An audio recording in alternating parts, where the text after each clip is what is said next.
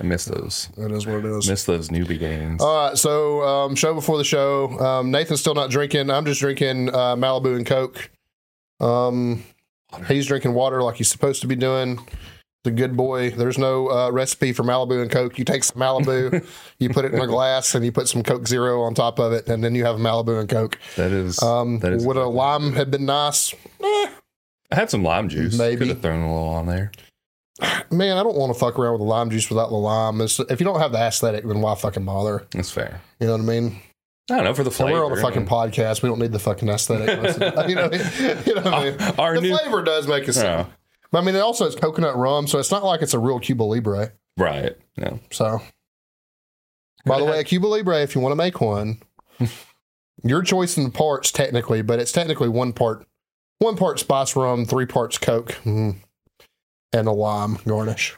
You know, I had some of that Huntsville spice rum you could have used if you really wanted to. I ain't looking to get plied either, so. It's a little strong. Yep. It's good, though. I like it a lot. I believe it, yeah. It was really clove heavy, wasn't it? Yes.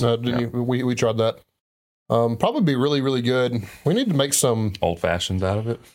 Some old fashions would be good, especially with the holidays coming up, but I was going to say... do you like eggnog? Yeah. I feel like because it's really clove heavy, maybe it would be good with some homemade eggnog. Yep. It's not a bad idea. We could do that. I still think we should do a whole drink series. I think we would get a lot of clicks. Yeah. We could try one day. We just have to really, what it all boils down to is planning it. And obviously, I can't plan it this month because I got a baby coming any day, too. Yeah. Prepping, you got a baby. So it'll have to be a little bit further down the road. But once we kind of get settled in. We got to hope that I can take it too, otherwise I'm going to be real drunk by the time. By the time we get the take we need. Maybe not. I guess it depends how much you're drinking in between takes. I mean, you got to start every take with an empty glass. No. Just put them back and then we drink them collectively. You just like... You've never been on the editing side, so you can literally just be like chopping it up and patching it together, and it's fine. Yeah, especially on a format like TikTok, that's all it is. Everything is chopped up and mashed together. Right. It's not just like one long take. Just like a movie. Right. It's like you get a shot or you don't, and then you might reshoot it, but it starts from a point and ends at a point. So, you just have to segment it out. It's fine. Instead of 10 drinks, I might have to have 5. Just depends on that's what it is. But yeah, maybe we should. We could get we should consider doing that. Yeah. I mean, it is the Sip It and Rip It podcast. It is. In spite of the lack of Sip It for me lately. Well, I mean, that's to end soon. Yeah. So are you ready to return to... It's kind of a segue into what we're talking tonight about a little bit, but like... fits the show before the show. Are you ready for an alcoholic beverage? Yeah. You feel like you've earned one? No, because I've already had one. I messed up like 2 weeks ago. You've had one in 2 weeks? Two. You're two in 2 weeks. You have two the same night? No. Nope. I've messed up twice. I mean, shit. I mean, that's still, to go from having, I don't know, are you daily? No, it was more like every other night at most. Anywhere between 1 and 3 a week. That's usually where I would be at. Legitimately, that's where I'm at now. Yeah. It's typically Friday, Saturday, Sunday that messes me up. Yeah. Probably have a drink apiece each night, or I'll skip. Friday night's pretty common. I may skip Saturday, depending on what I've got going on, and I always drink on the podcast. So yeah. Usually for me, the biggest thing is just like, It always boils down to just like having a shitty day. Yeah, I mean, I think that's adulthood, and I'm not saying that. I think it's shitty. It's bad advice to say that the drink helps, but sometimes you do feel like you just earned one. Yeah, and most of the time, the shitty day drink isn't a binge drink for me. I'm not gonna sit down and have. If I sit down and have a bottle of something, somebody fucking died. Right. That's not just a bad day. Yeah. Sip a drink in my recliner before bed. That's a shitty day drink. Yeah. So that's pretty much how it's been every time. It's just been like either the day I sucked or several days in a row have sucked, and I'm like, you know what? Yeah. Which It's one of those things sometimes. We've talked about it often, though, but if you're in prep, especially if you're in prep and on a lot of drugs, for the sake of your liver and your blood profile, specifically your lipid profile, your kidney and your liver stuff, you should be limiting alcohol as much as possible. And make sure you get your milk thistle. Yeah, do your milk thistle. Ox bile works too, but it's tremendously more expensive. A blend, they would say, probably works even better. But again, give you a difference. Being in a nutrition shop, I own one, right? Milk thistles, what, $5 at Walmart? It's cheap. It's something. Yeah, it's super cheap. I sell an ox bile supplement, which is it's probably more aggressive. If you're on Tran and a bunch of orals, you probably need to do this. But that's a $50 supplement, so there's 10 times cost. A daily milk thistle would probably do wonders for everybody, that even if you don't drink, if you take too much Tylenol, it'd probably be good for you. So it is what it is. It just supports your liver in general, just keeping it clean. For sure. Yeah. And there's a lot of other things that affect your liver that's not alcohol. Like I said, pills in general, anabolics in general, a bad diet in general. So plenty of reason to be taking milk thistle. Yeah. And your liver works hard already. Like, your liver can take a fucking beating before. Yeah, I mean, it's the hardest working organ in the body. Yeah. Yeah. So just remembering that, just that it does already like handle a giant workload. So anything you can do to help, like, especially when you're compounding it with other things. So. Yeah, for sure. Do all this stuff responsibly, as it goes without saying, especially alcohol. Yeah. I mean, Secondly, especially drugs. Alcohol first, drugs second. Yep. Yeah, I mean, it is what it is. I will say this, though. This is not good coming from a supplement store owner, but they say that pre-workout is harder on your kidney and your liver function than alcohol or anabolics are. The caffeine or something I think else. It's just the pure amount of... Everything chemically runs through those two things. Like, there are a ton of... First of all, everything on the planet's a chemical. Right. You can be talking about this wood. You can be talking about this drink, your cell phone, the blood in your body. Everything's a chemical, right? But just the sheer amount of, there's a ton of vitamins in it, an extreme amount of vitamins in pre-workout. There's an extreme amount of pre-workout, caffeine, obviously. There's other, like taurine, DMHA, DMAE, Yohimbi sometimes, all those things. There's just a ton of different vitamins and stimulants and chemicals in general, way more so than alcohol or anabolics. So, maybe you should consider that, especially in your kidneys, though, because pre-workout's a diuretic because of all the caffeine. So it does tend to dehydrate you, which means that your kidneys are working much, much harder. So, something to consider. Yeah, for sure. I've been down to a half scoop for a long time now. I only do a half scoop of pre-workout. Are you on Total War currently? Yeah. Yeah. I bought a whole bunch of it, and I'm regretting. Yeah, I mean... it is what it is. It was cheap, so I can't say too much. So, I'll be honest. I mean, I like owning a supplement store because I can change pre-workouts every day. I feel like the stimulus is better. But also, 9 times out of 10, I'm doing a non-stim pre now. So, when I do go to a stimulated pre, I can do a half scoop, and it's like... You're vibrating. It fucking works. You know what I mean? So... Consider that if you don't want to. Also, remember, caffeine's a vasoconstrictor, which, even though the higher heart rate, stuff like that, can be better for performance, vasoconstriction is not necessarily better for performance. So there is a trade-off. Yeah. Also, we talked about it before, higher heart rate, harder to get a set of 10 done with your heart rate dimed. So, consider that stuff. All right, that's the show before the show. There's your biochemical lesson for the day. I don't know if it's hardly biochemical. It's about as bro sciencey as it can be. Well, but it all is. It's stone cold fact. So, biochemical is the best way I could describe it. It may not be like in scientific terms, but maybe we should have Braxton Miller on here today and give him a big homework assignment. And since he's he's biomed, right, in school, but maybe we should give him an opportunity to flex his supremely useful brain and tell us exactly what type of damage we're doing. I mean, why not? It would be a good little project for him. I wonder if we could tie it into him so he can get a grade for it. That'd be interesting. Yeah. That'd be interesting. See if he can do it as a project or something for us. We should talk to him. But he's also a pretty loyal listener. So thanks, Braxton. He listens pretty regularly. He still messages me occasionally. I think he's still a little nervous to talk to me. You're a big fucking guy.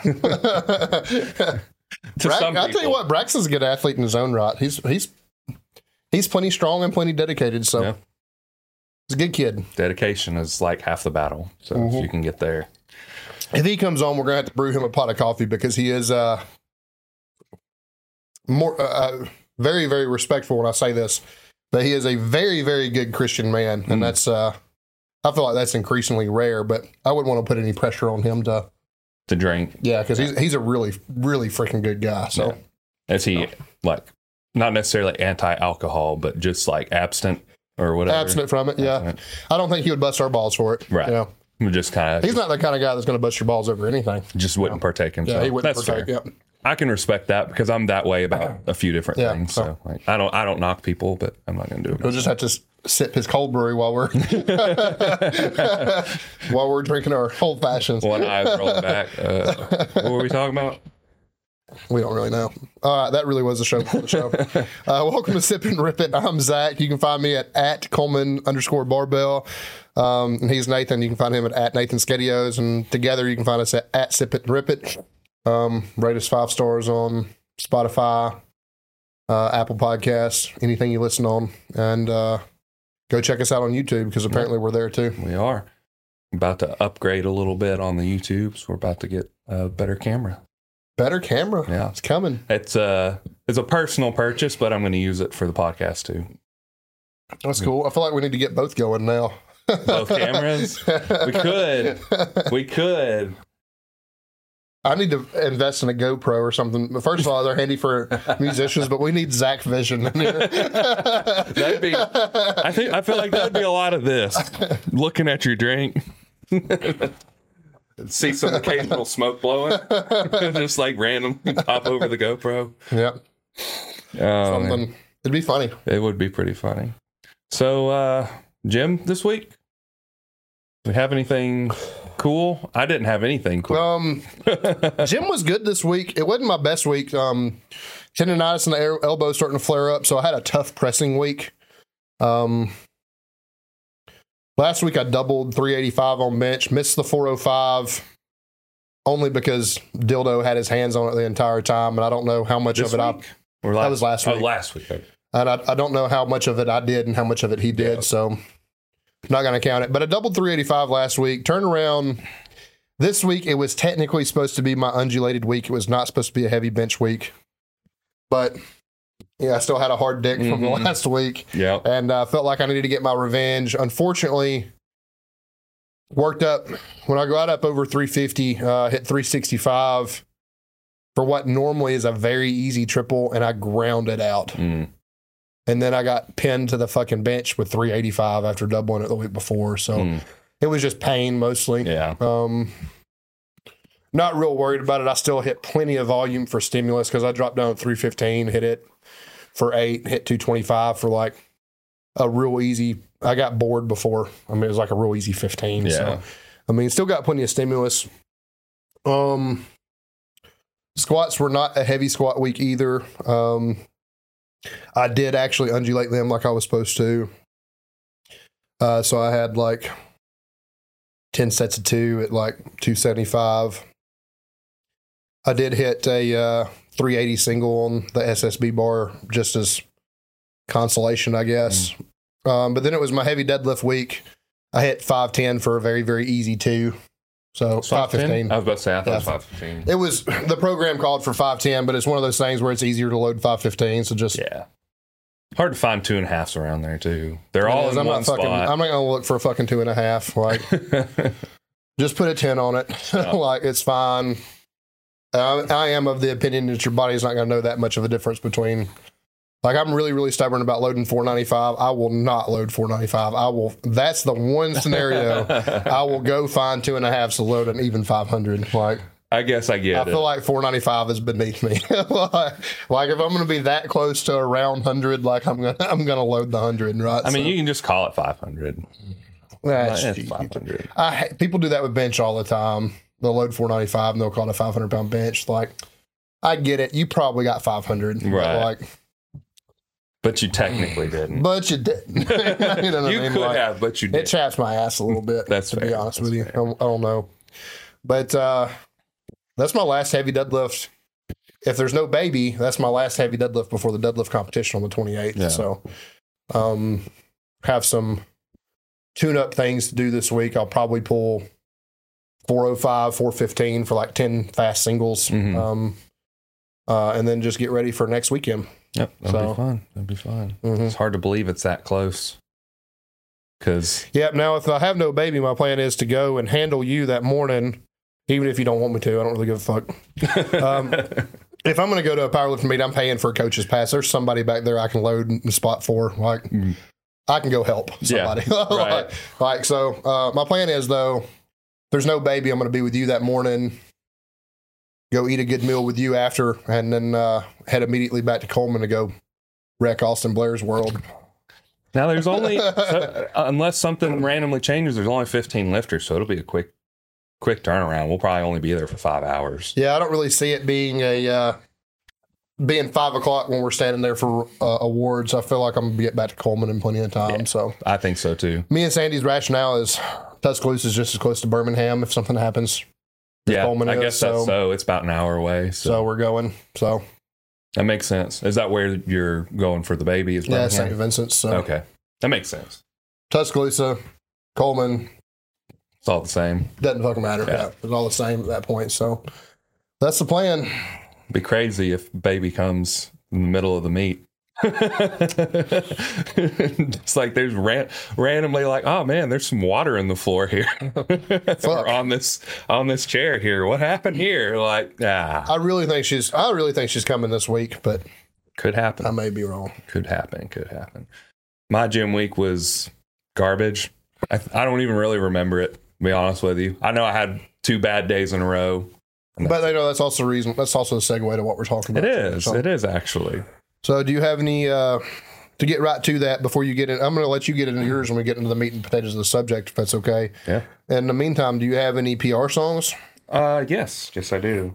I have one. The only one I tracked or wrote down this week for whatever reason was World Undone by Within the Ruins. Hell yeah. You're a fan of Within the Ruins. They're really good. I like them a lot. Ever since I heard... Gods Amongst Men, I've just been hooked on them. So they're they're definitely a gym playlist band for sure. I get that. It's just like it's definitely deathcore, but it's like lyrically like strong, I guess is the best way for me to describe it. Yeah, that makes sense. It's heavy, fast, or slow depending on the song. Usually heavy and fast more than slow, but good music. I like it a lot. I hear you, man. I'm a big fan of Every Time I Die. Huge fan. They are now defunct because their singer left them, but their singer started a new band called Many Eyes. And they released a single called Revelation, and it fucking rips. Apparently I'm a bigger fan of Keith Buckley than I am of Every Time I Die, because I'll be honest with you, it just sounds like Every Time I Die. It's probably a little bit more, it's not more heavy than Every Time I Die. It's just a different kind of heavy than Every Time I Die. But, I mean, if somebody told me it was a new Every Time I Die record, it wouldn't shock me either, if that makes sense. But, yeah, the name of the song is Revelation. It fucking rips. Fucking listen to it. He's always got a real fucking awesome attitude. He's always like, all his music's always like, fuck you. All the time. That's also very empowering in the gym. Yeah, absolutely. There's something about fuck you energy in the gym. Yeah, and then Keith Buckley's got a lot of fuck you energy. So I like it. It's fucking good. So fucking listen to it. There we go. That's the long and short of it. Just go listen to it. We'll just tell you the song and then you go listen to it. Yep. That's all there is. We won't even describe it anymore. We're just like, this song, go listen to it. Next up, this song, go listen to it. We're done. We're changing the world one song suggestion at a time. Speaking of song suggestions, this is a mild tangent right here before we get into the middle thing. I hope that every other football fan in America is ready for Travis Kelce and Taylor Swift to break up so that we can get rid of Taylor Swift fans in football. People that have never cared about football seriously before in their lives are all of a sudden and I'm just going to put this out there too. I saw somewhere on the internet that is, you know, the internet's a great place sometimes, and it's a really shitty place others. But there is a fan theory that says the NFL staged this relationship to increase jersey sales because Travis Kelce's jersey sales went up like 400% the first week they were together. And then they're going to go up again when they break up because Taylor Swift fans will literally buy another jersey just to fucking burn it. Yeah, probably so. So I feel like the NFL said, if he's the one at fault, like, and he is one of the more likable, especially at his position. He's probably the most likable tight end in the NFL. Like, I don't know anybody that respects athleticism that hates Travis Kelce. I guess if you're a fan of another one of the teams in the division, if you're a Broncos or a Raiders fan, you probably hate him. But, like... My brother. Yeah, I mean, if you're, one, you know, if you're one of those, yeah, you probably hate him. But outside of that, casual NFL watchers, nobody hates Travis Kelce. So, I'm tired of them being in football. I'm also tired of associating... my Sundays with Taylor Swift. Like, it's also fair. I'm fucking over it. Yeah. You know what I mean? Every other meme I see now seems to be something about Taylor Swift and Travis Kelce. I didn't even know that man's name because I never really paid attention. I don't pay a ton of attention to the NFL, but I was listening. I do listen to a sports podcast because they talk about a wide variety of sports, and it's mostly just like obscure things that you wouldn't know about, like random Korean sports and stuff like that. Yeah. But they had a whole episode that was just like Taylor Swift and Travis Kelce. And I'm like, okay, cool, whatever. And I listened to this. And immediately after I listened to this, that's all I saw on Facebook was just memes of Travis Kelce and Taylor Swift. And it's like, bro, I'm so like, I'm not even like an avid NFL watcher and I'm sick of it. I think he's nuts because his girlfriend before was a lot prettier than her. Taylor Swift makes a lot of money. I mean, not to say he doesn't. I think she would be the breadwinner. She makes a lot of money. She probably would be in their situation, but there's probably very few people that make more money than he does. She may be one of the only. But also, he's got enough money that I don't think he's really dipping into hers either. Well, that's true. Yeah, they don't. He's got money that he probably forgets about. Yeah. He probably forgets he has it. No, yeah. I mean, there's definitely Yeah, his brother is also... Today made his 145th straight start for the Philadelphia Eagles. Yeah. His brother did. So, like, it's a family with money. They're not fucking worried about it. No, they're not. They're not after Taylor Swift's money. No, for sure. And I wouldn't think you'd be after her looks. I mean, unless maybe he just... She looks like a 12-year-old boy with a wig on. That's a little mean, but, you know, yeah. I mean, I'm not saying no, but I don't know if I'd... I'm not disagreeing, but I don't think I would say it out loud. They're making that. I mean, Swifties may come and kill us. They may not burn us down. But like the most, you're one of the best athletes on the planet, and yeah, I know she's like super famous, and I give her a lot of credit as a musician to another musician because at least she writes her own shit. And that's a huge thing in pop and country, right? Like at least she's responsible for her own music, and that's fucking cool. But. Get out of the NFL. You're a professional football player. Like, yeah. I'm just saying you could have done in terms of looks. You probably could have done a lot better. Hey, I mean, maybe they just genuinely like each other. Maybe it's not staged at all. I don't know, man. Or maybe it's all staged by the NFL. Or maybe it is all staged. To drive jersey sales because I believe that's what's happening. But how much would they have to pay her? Because she's already got so much money. How much would they have to pay her? If they, you know, there's a fucking million Travis Kelce jerseys. If they paid her $5 a piece for every new jersey. But does she even need that money? She's incredibly wealthy. No, but she's listen, dude. I mean, the Eras Tour thing, like, you know, that's all in fucking theater, right? What? Like she's got a movie. The Eras Tour is all a movie. Oh yeah, they're. It's outselling like blockbuster movies. Mm-hmm. Like, don't underestimate how incredibly desperate and stupid these fans are. This is true. There is no way. There is not a band on this planet that a metalhead would do this for. Right. No fucking way. Yeah. There's no way we're fanboying over anybody like that. Like, I don't know. I mean, Metallica put out a movie a while back. I mean, everybody watched Some Kind of Monster, and it was if anything, if you were a metalhead and a Metallica fan, and Some Kind of Monster did anything for you other than kind of make you hate Metallica, you're really not a fan of them or the genre. It did them a huge disservice, in my opinion. Like, I never watched it, so it's painful. I think my brother watched it and he said it was pretty bad. And you know, U2 did it too. They put out a movie for everybody to go watch, and I watched it. So it's not like it's been done before. It hasn't been done before, but I guarantee you, it's probably the highest grossing of any movie like that. Yeah, I'm sure. Oh no, you know, Metallica did. I liked it though. They did Through the Never too, but it was just a concert, and it did have a storyline in the background of it. But Through the Never was fucking awesome. Some Kind of Monster was a disaster though. Right. But I think I watched parts of Through the Never. I don't think I watched it all the way through, because I remember Through the Never's cool because they play a bunch of old shit. Yeah, like Black Album and back. Mm-hmm. Like they do play a couple of newer songs, but like they mostly play things off of Injustice for All and Master of Puppets. So they're good albums. And Through the Never is fucking cool, but Some Kind of Monster was not. It was Some Kind of Monster. Yeah, it was not a good one. It was some kind of turd, that's for sure. Polished turd. That's what I've always heard about that album. Everyone says polished turd. I don't even know how polished it is. Like, you know what's sick about St. Anger is the St. Anger riff. The first riff fucking rips. Mm-hmm. And that's about as far as the album goes.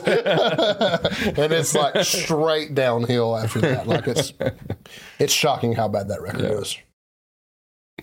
And that's coming from somebody that's listened to them my whole life. And I had to endure Load and Reload. And Garage Inc.'s kind of cool.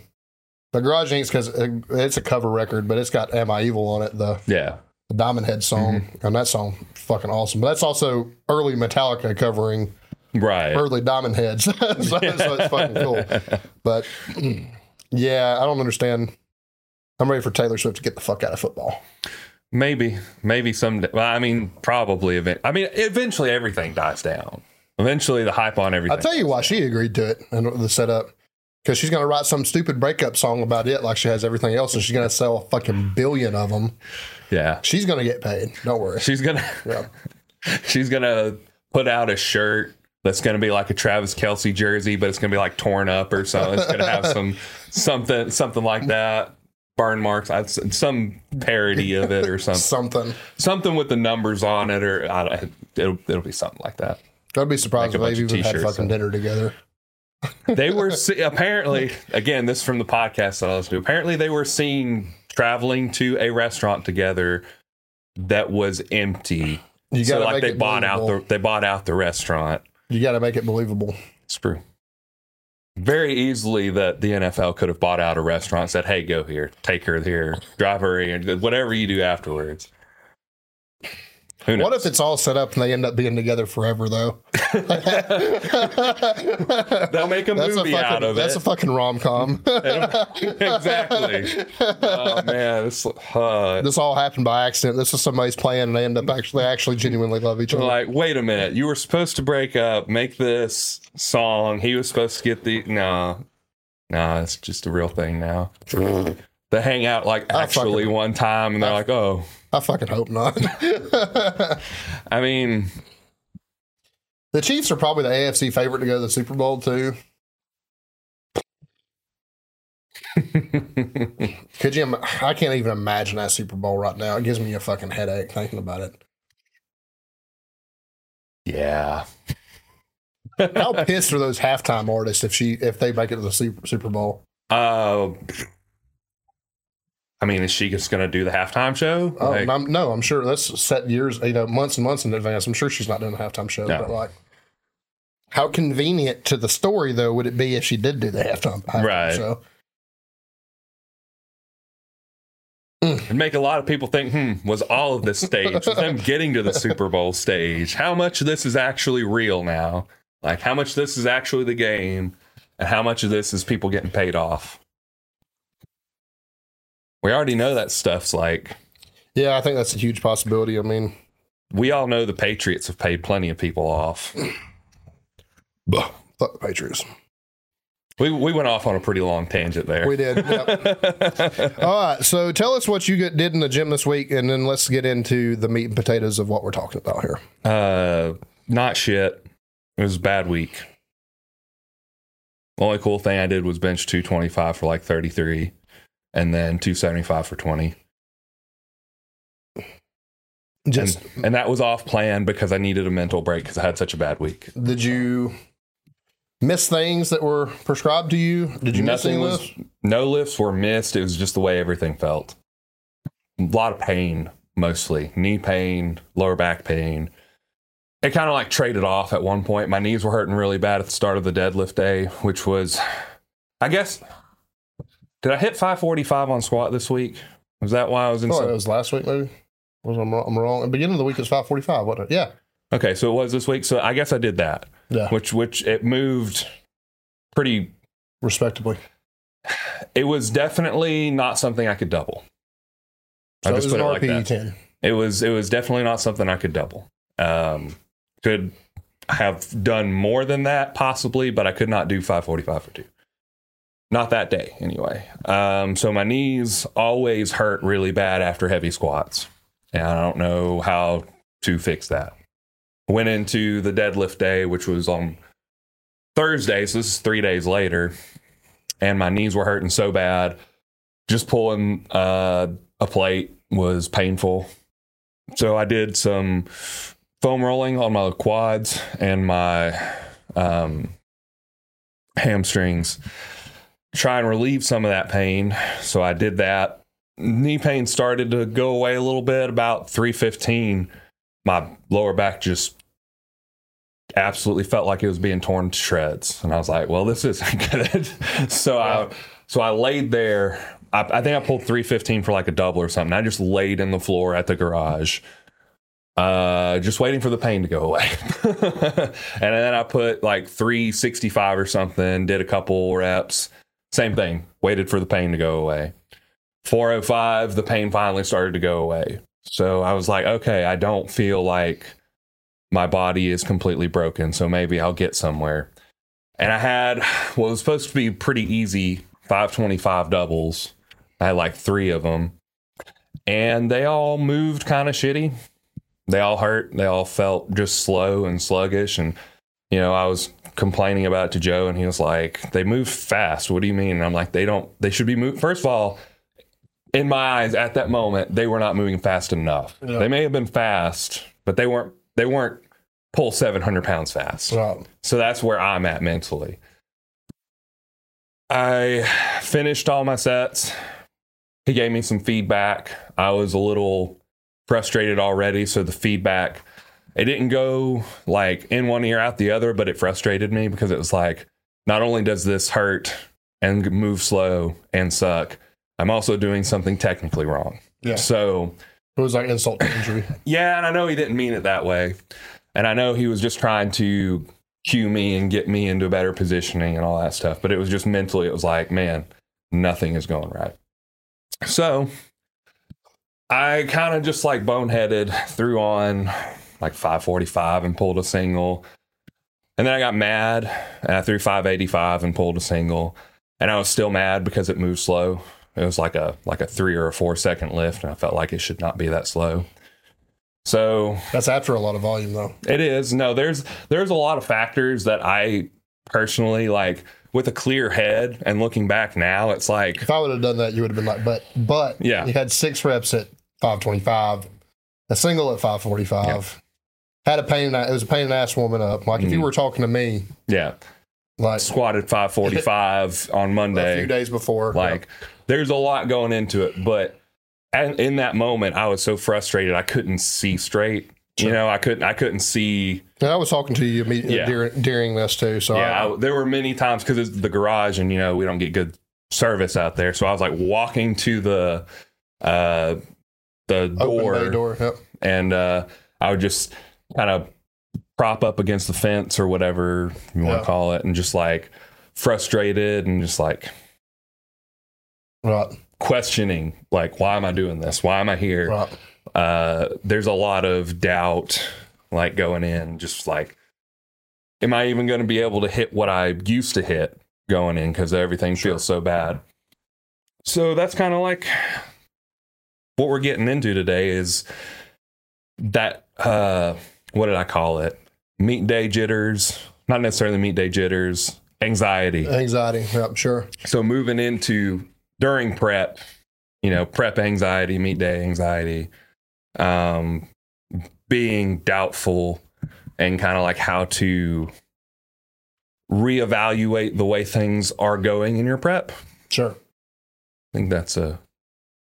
Yeah. So, I mean, just a little bit of perspective on Nathan's part. Nathan, you know, had voiced his opinion that he felt like he was pulling better on his own than he has been since he's been with Joe. And this is no shot at Joe Sullivan, because me and Nathan both, even with Nathan being frustrated, me and Nathan both know that Joe knows what he's doing. Mm-hmm. Absolutely. There's no doubt about this. But, you know, to put everything in perspective, again, he had hit, you know, a cluster of doubles at 525, three sets of two at 525, pulled the 545, pulled the 585, real deep into volume now. By this time, you're probably 20 plus reps in between easily. Your warm-ups and everything. Yeah. So, like, there's a little perspective to be gained from that, but you would also, and to be completely fair, this is being fair to Joe, I've never seen you hit 545 in prep on squat. No. I have not. So, like, there's been some, we know for a fact that you've been mostly pretty recovered well on bench press. Mm-hmm. You haven't really hit any, like, mind-blowing singles on bench press. You've hit, what, 405 for a single this prep? 415. 415. Yeah, which is only 4 pounds off my best. Yeah, absolutely. So you're on pace to do as good or better on bench press. You're on pace to do probably better on squat. We know this to be a fact. And you also cumulatively had more volume going into those deadlifts than you normally would have if you were pulling, say, multiple reps at 585. Mm-hmm. And you also had done the heaviest squat of your life prep-wise just a few days beforehand. So, I mean, the frustration is in this. When you're in prep, you expect every day to be better and better and better and better because you're working toward a meet day goal, right? Yep. The reality is, and we as coaches know this, is prep doesn't always go fucking perfect. We try not to program misses. Mm-hmm. I guarantee you, Joe doesn't want you missing shit in practice. Yeah. We try not to program misses, but if you miss, you miss. It's no fucking big deal. But we're really not trying to make you the best we can be in prep. We're trying to make you the best you can be on one given day. And the hard thing about that is balancing how you recover, session to session, rep to rep, all that kind of stuff. So while Nathan has every right to be frustrated with himself, when you're in these moments, it's very, very important to take a step back and look at the grand goal is to be the best you've ever been on meet day. Mm-hmm. And all upward, everything's moving in an upward trajectory. And I realize deadlift probably isn't to you right now, but it's also very, very common. This goes for all of us. Most of us, especially if you're a conventional puller, probably pull more than you squat. Mm-hmm. It's a whole lot of CNS fatigue involved in pulling. There's a whole lot of CNS involved in squat, especially when it's your best ever. But deadlift just simply isn't going to be there on a day-to-day basis. Yeah. It's fleeting.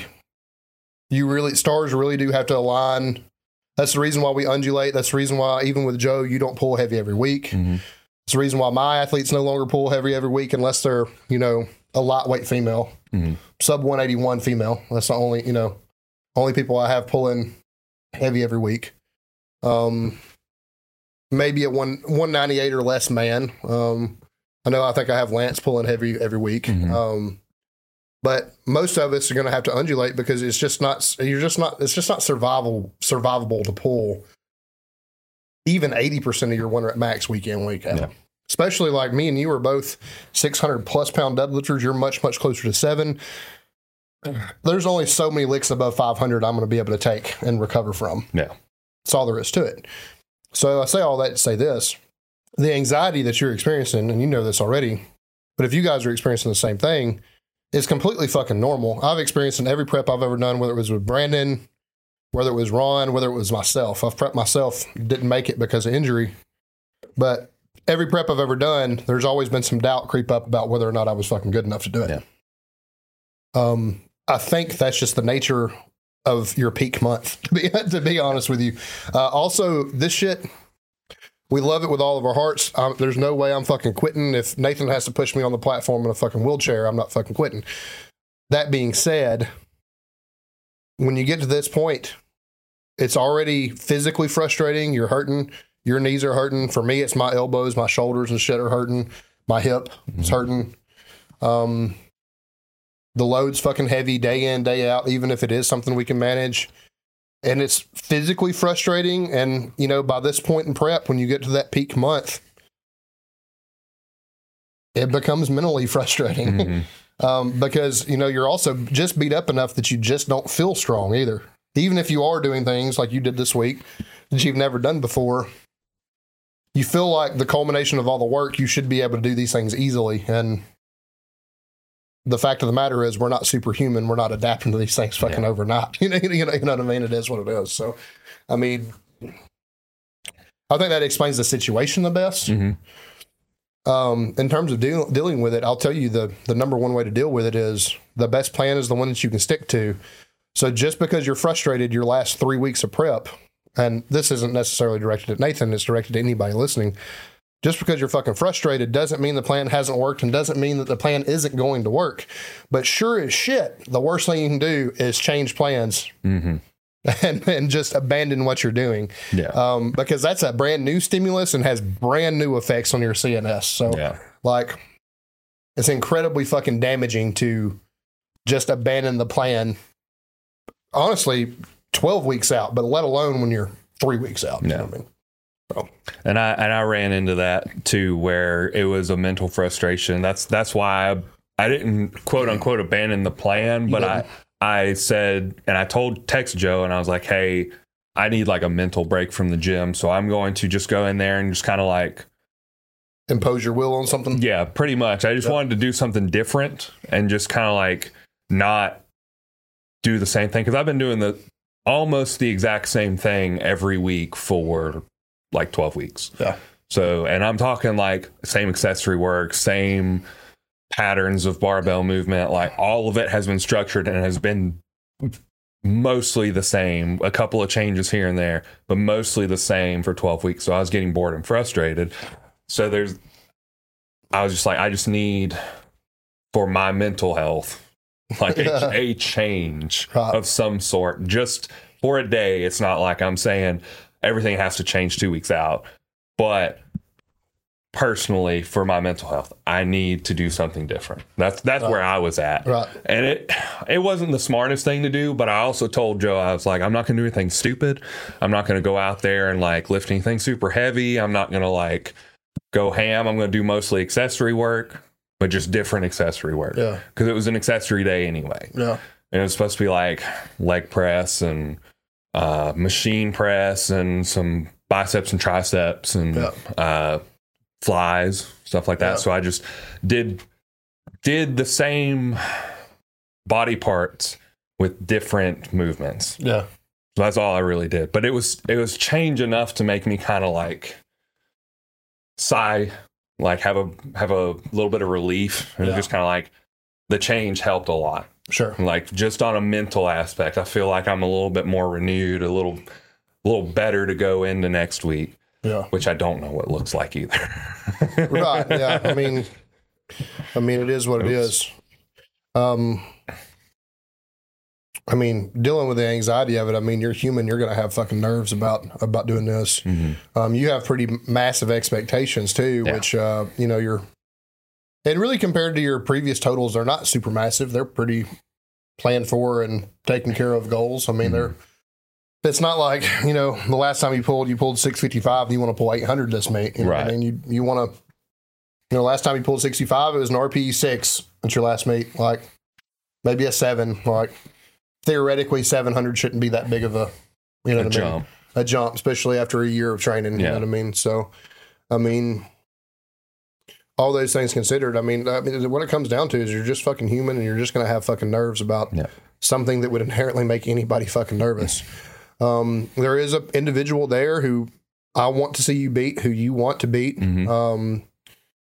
who's in a lighter weight class, who does have an advantage in terms of dots and stuff like that. And you do need every pound that me, you, and Joe can milk out of you that day. You know what I mean? And that's the truth. And we need it to win.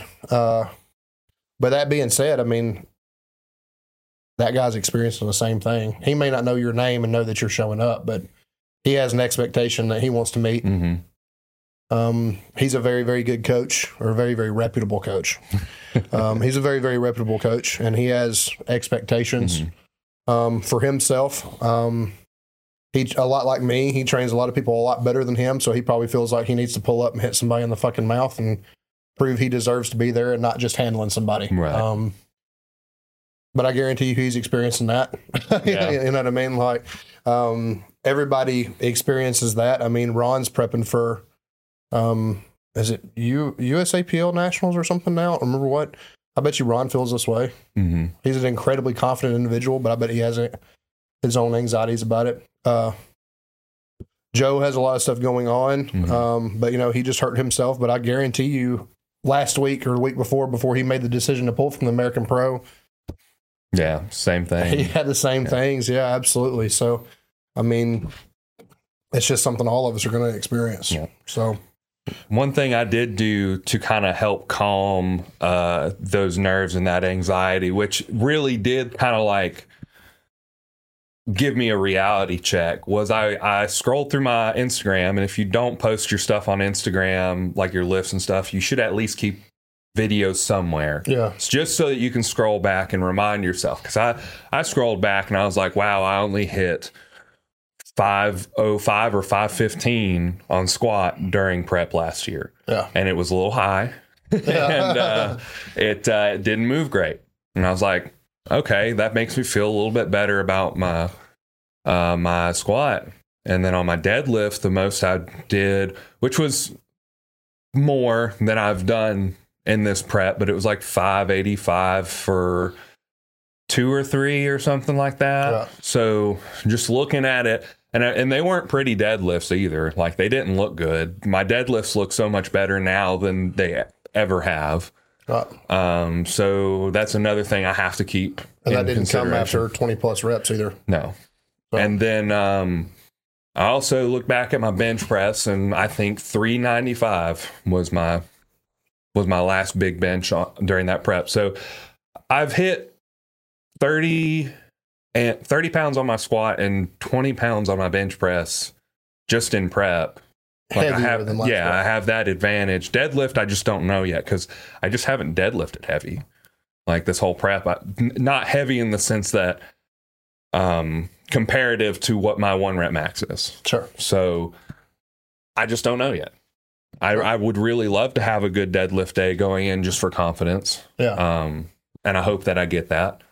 Everything else, after looking back, I'm just like, there has been progression made. So like, there's a lot of that anxiety was like relieved after I went back and watched that, because I just knew, okay, if I did that on the last month of prep, then I know after this rest period going into this next meet, I have more. Yeah. Like, because I went from 515 or 505 to 545 on meet day.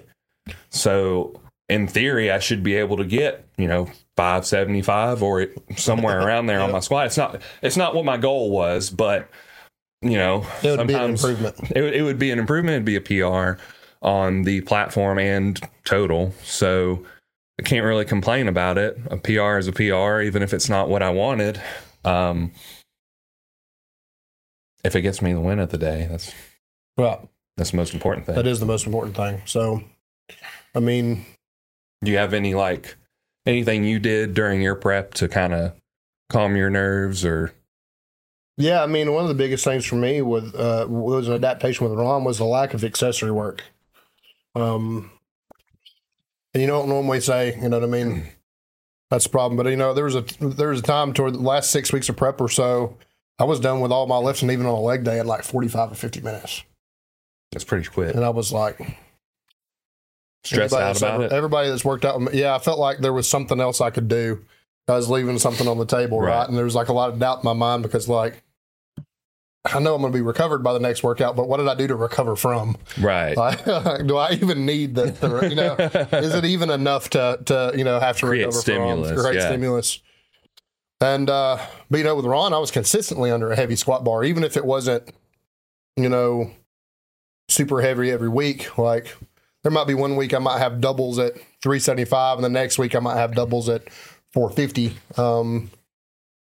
And that was fine, but like I was under something heavy-ish for me pretty much every week, but it wasn't like, you know, after that it might be, you know, Ron likes to do everything on a timer, so, you know, it might be 3 sets of 30 seconds on leg extensions, some hamstring curls, and fucking leave, right. You know what I mean? So all together, you know, I've done less than 100 reps, you know what I mean? You know what I mean? Like the whole day. And, you know, I was coming from a place where I was doing 800 or 900 reps a session. On leg days, I was probably doing 600 or 700 reps a session, right. You know what I mean? Going into my time with Ron. So it definitely was like, didn't doubt the plan because I saw Ron, when you look at Ron's success with other people, like I didn't doubt Ron, but it just felt very, very alien to me. You know what I mean? And then, I think what put the most doubt in my head wasn't on deadlift or on squat, but it was, actually deadlift's a different story. We'll get to that in a second, but was on bench press. I was doing with so much pain. Mm-hmm. There was days I was having a hard time unracking 225 and I was expected to go press 400 on meet day. That didn't happen for a different reason, but my elbows were just so fucking beat up. And I just finally discovered that if I took a hand off, it was a little easier. I managed to get through it pretty good. And then on deadlift, you haven't even missed anything yet, but on deadlift, I had my last heavy deadlift 2 or 3 weeks out and absolutely dominated it. Just fucking smoked it. He had capped me. I was pissed off about being capped. He capped me at 565. I knew I could pull 600 plus. And he said, the only thing you get is 565. And that was my last heavy deadlift of prep. So I made a joke of it. I went and fucking pulled it as disrespectfully and as fast as I could. And that was good. But the story behind that is the 2 deadlift sessions prior, so this should have been over the course of about three or four weeks because we swapped, undulated. I had missed my top set. And I'm not talking about just like missing it. I'm talking about like didn't fucking break it. Like there was one day I didn't break 515 for a double, albeit it was on a stiff bar. But that's something that's generally that far in prep just gets fucking annihilated, smoked. Yeah. I missed 515. The next one was like 530 or 535. I think it was supposed to go for a double. I think I hit it for a single and couldn't break the second. And then pulled the most I've ever pulled in a prep. Not the most I've ever pulled, but I've ever pulled in a prep easily the next 2 weeks. You know, you know what I mean? Was my last one. But like, yeah, there was a lot of fucking doubt in that because I had a solid 5 or 6 week period there where I didn't think I was going to fucking deadlift within 100 pounds of my previous 1 rep max and ended up, had I been healthy on meet day, I 100% believe I would have pulled 620 or 630. Yeah. So, I'm sure you remember the video of the 565, but it was fucking disrespectfully fast. Like I wish that if I hadn't got it for a single that he would have gave it to me for a triple or, you know, more, you know, it was fucking easy. So yeah, I mean, those doubts creep up and then, you know, I had prepped myself before and it ended up getting hurt. And I don't remember exactly what that injury was, but it was bad enough that, no, it wasn't an injury either. COVID shut that one down. I prepped. Yeah. It was another SPF meet and COVID had shut that one down, didn't get to do that one. And then the meet before that is the one I was with Brandon, tore my groin. But there was a lot of doubt going into that one too. I mean, just because... One thing, I think I was expected to be the strongest person there, and had it not gotten hurt, I would have been. So there was some expectation to perform well. Well, I was also competing with 6 or 7 of my own clients, so there was an expectation for me to perform well. And then my dumbass takes a random squat one day, you know, 30 or 40 pounds heavier than Brandon prescribes. There's a little pop in my groin at the bottom, not enough to cause any pain. And then... Sure enough, that's the groin that tears on meet day. So, I mean, yeah, there's plenty of fucking, you're going to have plenty of up and down moments and anxiety and fucking stupid shit that you do. And that speaks to the importance of not abandoning the plan and just sticking to the plan, whether you feel like it's a good plan or not. Yeah. I mean, the plan you're going to come up with anxiously on a whim to replace the plan that you're on, there's no way that's better than the well thought out plan that you're on. Yeah. You know what I mean? And has been thought out and mapped out for months and thought about for a long time and thought about well. There's no way that you can go in that, even if you think you're clear-headed, and come up with a better plan than the one that you're on in that moment. Yeah. There's no fucking way. And, you know most of us aren't going to think that way. The only of us that are going to be the ones who have programmed or coached in the past and think they know better, right? Because, that's the only reasoning you're going to have. Everyone else is going to be like, well, he's the coach. He writes this stuff. I don't. But those of us, if you've coached, then you start seeing things and you're like, well, I think this, and you have your own personal biases and stuff like that. Yeah. Now with Ron, this is not Ron's fault. This is my fault. But one thing I discontinued with Ron was regular mobility work, and maybe that saves me from the IT band strain in March had I done regular mobility work, because I went from doing it religiously 3 or 4 times a week to not doing it at all. I mean. That's a plan. That's something that Ron can't plan for. Right. If I'm not in my normal habits, then there's nothing that he can plan for. I mean, but I promise the plan that you're going to come up with, panicked and anxiously, is not going to be better than the one that you're already on. Yeah. There's no fucking way. And worst case scenario, even if you stick to the plan and things don't go well, I mean, there's another plan in place for the next time. Yeah, you can either get a different coach if you think that was the problem. I wouldn't say that running through coaches just because you had a bad constantly because you had a bad meet is necessarily the best idea. No, I'll be honest with you. You're just gonna have bad meets sometimes. Yeah, I mean things just won't go the way you want them to. Maybe you have expectations that aren't met, and you can either blame your coach, which may or may not be merited depending on the situation. You can blame yourself because you feel like you didn't train it hard enough. 99 times out of 100, that's the problem. Yeah. It's usually something of your own, or you can just chalk it up to a bad day and move on. Yep. There's a lot of different ways to think about it. I think the healthiest way to look at it is, analyze it and be like, I know what I did poorly and I know what I did well. Some things you're just going to have to learn from. Yeah. Learn from the things that you both did well and did not do well. Address the things that you did not do well. And, try and lean into the stuff that you did do well. Whatever you feel like you progressed in the most is probably part of whatever of that plan that, with bench press, let's say, I'm doing pretty good on bench press right now. I'm doing a lot of machine pressing, and that's a lot of high volume into heavy reps. So I do really well on my bench press. Maybe I'll keep that around in my off season or whatever. Maybe it's just a staple now because I just feel like I get a lot out of it. Maybe my deadlift sucks and I'm like, well, I didn't do, maybe it's because my quads, I don't have no strength in my quads, so I'm just going to hammer the fuck out of my quads. Yeah. Maybe it's just looking at stuff like that and then just realizing at the end of the day, and this is hard, your self-worth is not tied to the numbers on the bar. Yeah, absolutely. It's really hard to say that. But, Ron posted the other day, the meet that he's prepping for, he's been in it 10 years. The meet that he's prepping for is going to be his 29th meet. Do you think, and this guy's, at least a legend here in the state, right? Do you think that all 29 of those meats are fucking good meats? No, probably not. That's somebody, on any given day, I'd put him against a lot of people nationally. Yeah. Fucking legend around here. I guarantee you he ain't got 29 good meats to talk to you about. Right. I guarantee you at 1 through 29, the next meat wasn't the best one he'd ever done. Yeah.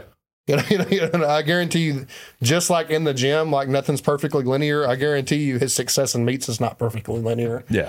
I mean, that's somebody with a shit ton of experience. It's interesting that you said it that way. I forget his name.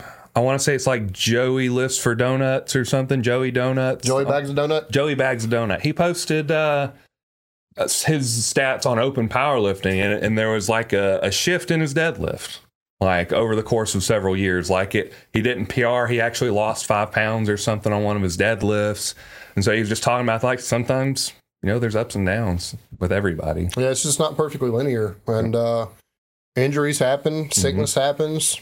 Sometimes you just have a bad fucking day. Yep. I mean, it just is what it is. I've had more bad than good, and I still am fucking in it for some reason. Right. You know what I mean? Like, I'm, you know, 2 for 2 with hurting myself in meets, and I'm still in it. You know what I mean? I've yet to have a good meet. I don't know what that's like. You know what I mean? So, I mean, I think you have to, you do have to prepare your, you know, you prepare like you're going to do your best ever, every single meet you prep for. You try to learn something from the experience before. You try to get a little bit better. You expect to do better, but the reality of it is you don't know what that day holds. It's just like any other game. You know, we talk about how great Alabama football is all the time, right? If we knew that they were going to win, why would we even play the game, though? Right. If you knew you were going to win on the 28th, what good would it do to even fucking show up? Why are you going to get a Texas power bar, I guess. But yeah, I mean, like, if you knew, if everybody knew you were the best there, why would we compete? Well, that's the thing. Why would anybody else show up? Yeah. Like, if somebody knew that someone was going to show up and take the whole thing, it'd be like, well, what's the point? Yeah. You know, you're only a much better lifter having a bad day away from winning one. You know what I mean? Like, we expect you to win this one because we know who's doing it and stuff like that. But, like, you don't, not everybody there is going to have a good day either. Yeah. You know what I mean? It's not like you're going to be the only person there having a bad day. Yeah. And so you might be the only person having a good day. If there wasn't any parity in it, there'd be no reason to play the game. Right. So, you know, I think, you know, while it's kind of painful because, you know, our self-worth is tied to the barbell a little bit sometimes. Well, it's kind of painful to think about. I think it is important to adjust your expectations to something a little bit more realistic, and that it's just not always going to be good all the time. Yep. Sometimes it's going to fucking suck. Yep. This is the truth. Is what it is, man. Yeah. Oh, got anything else to say on it? I think that's pretty much it. I feel like I had one last thought in the back of my head, and it just escapes me. So we'll save it for another day. Maybe I'll open up next week and be like, hey, this is what I meant to say at the end of the last one. Yep. Probably not. Maybe. Probably not. All right. You got dad jokes? We will see. I think I do. Let's see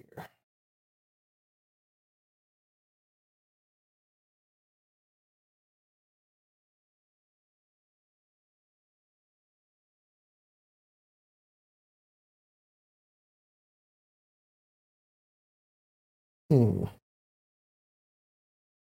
Oh, this one's pretty good. So, today I made my first money as a computer programmer. I sold my laptop. That's pretty good. This is a good one I told Sandy the other day. I've decided I'm going to keep a pet termite. Yeah. I'm going to name him Clint. Why? Clint Eastwood. pretty bad. So I'm reading a horror book in Braille, and something bad is going to happen. I can just feel it. Whenever my wife is upset with me, I let her color my black and white tattoos. Sometimes she just really needs a shoulder to crayon. Yeah, that's pretty good.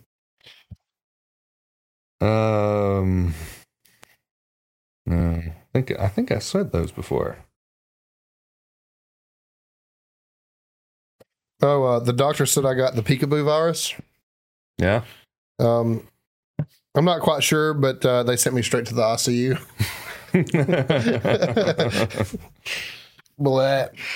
Blah. My grief counselor just died, and he was so good that I don't even care. My son asked me if we were pyromaniacs. I said, yes, we are, son. That's pretty good. All right, that's all I got. You've you really got to hand it to short people because they usually can't reach it anyway. Good one. Short shits. So my boss asked me to make a business presentation and said I should start out with a joke. So I put my pay stub on the first slide. And that's the show, boys and girls. Rate us 5 stars on Spotify or Apple Podcast, whatever you listen on. Subscribe to YouTube. Follow us on Instagram. At Sip It and Rip It. At Coleman_Barbell. At Nathan Skedios. Yep. And guess we'll see you guys in the next one.